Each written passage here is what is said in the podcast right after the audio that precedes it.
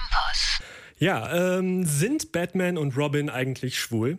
Und was ist mit äh, Smithers von den Simpsons? Es gibt haufenweise Gerüchte und Spekulationen rund um die Sexualität von Comichelden.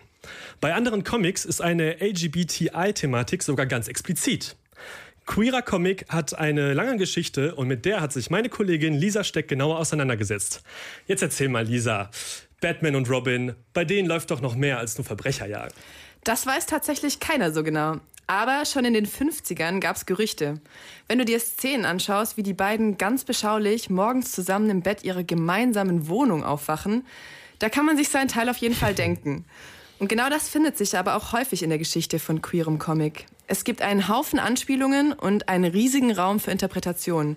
Und das ist auch meistens beabsichtigt. Denn ganz, ganz lange wurde richtig viel zensiert. Okay, wie äh, genau hat denn die Zensur den Comic beeinflusst? Ja, die Comicgeschichte ist lang und schon fast genauso lang hat, ähm, hat sie mit Zensur zu kämpfen.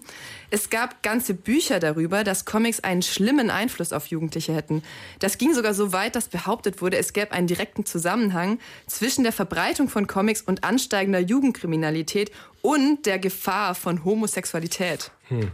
Äh, wie hat sich äh, denn die queere Thematik in den Comics danach, äh, also nach den Vorurteilen, weiterentwickelt? Inzwischen ist das ja viel präsenter.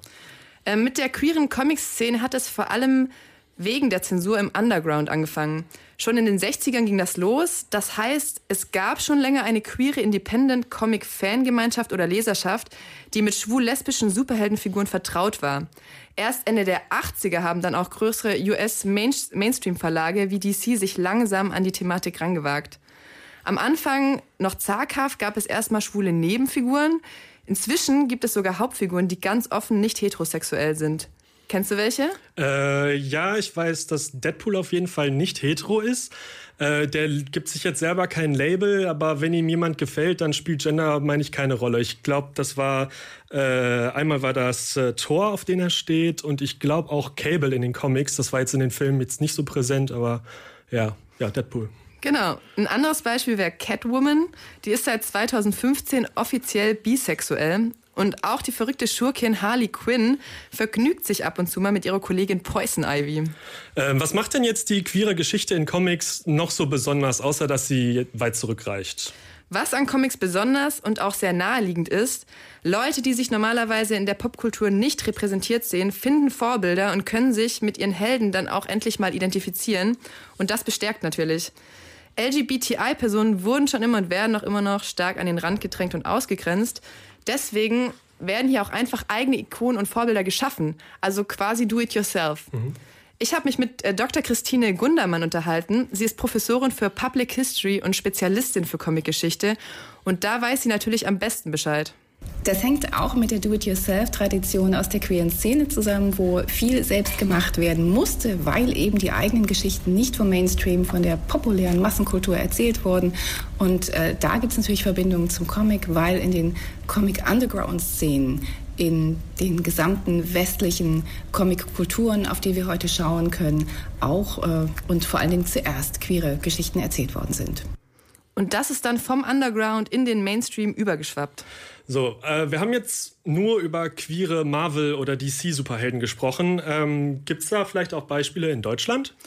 Wir haben sogar einen der berühmtesten Künstler im Bereich des schwulen Comics, Ralf König. Kennst du den? Äh, Ralf König sagt mir jetzt nichts. Wer ist das denn? Ähm, ganz berühmt von ihm sind beispielsweise diese beiden Männer in der Badewanne. Die ah. haben dann meistens noch so eine Quietscheente dabei. Ach so, der ist das. Ah, bin ich ehrlich gesagt nie auf die Idee, ah, da bin ich ehrlich gesagt nie auf die Idee gekommen, dass die äh, schwul sein könnten.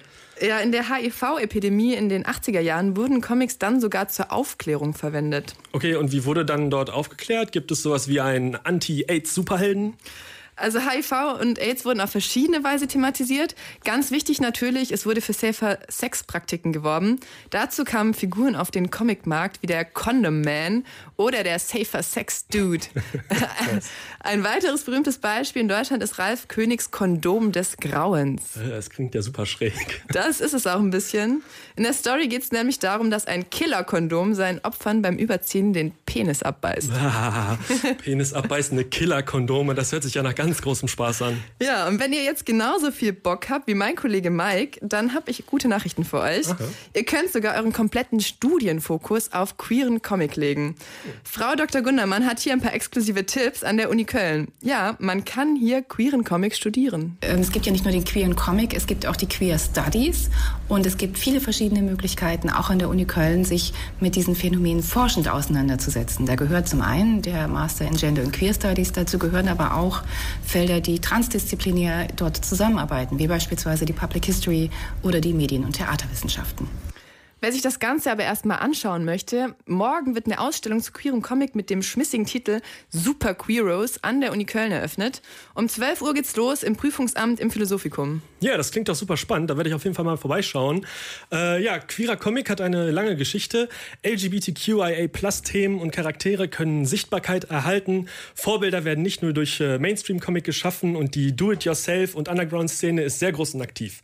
www.kölncampus.com ยุทธพงศ์เพลินคำโพสต์พงศ์คอม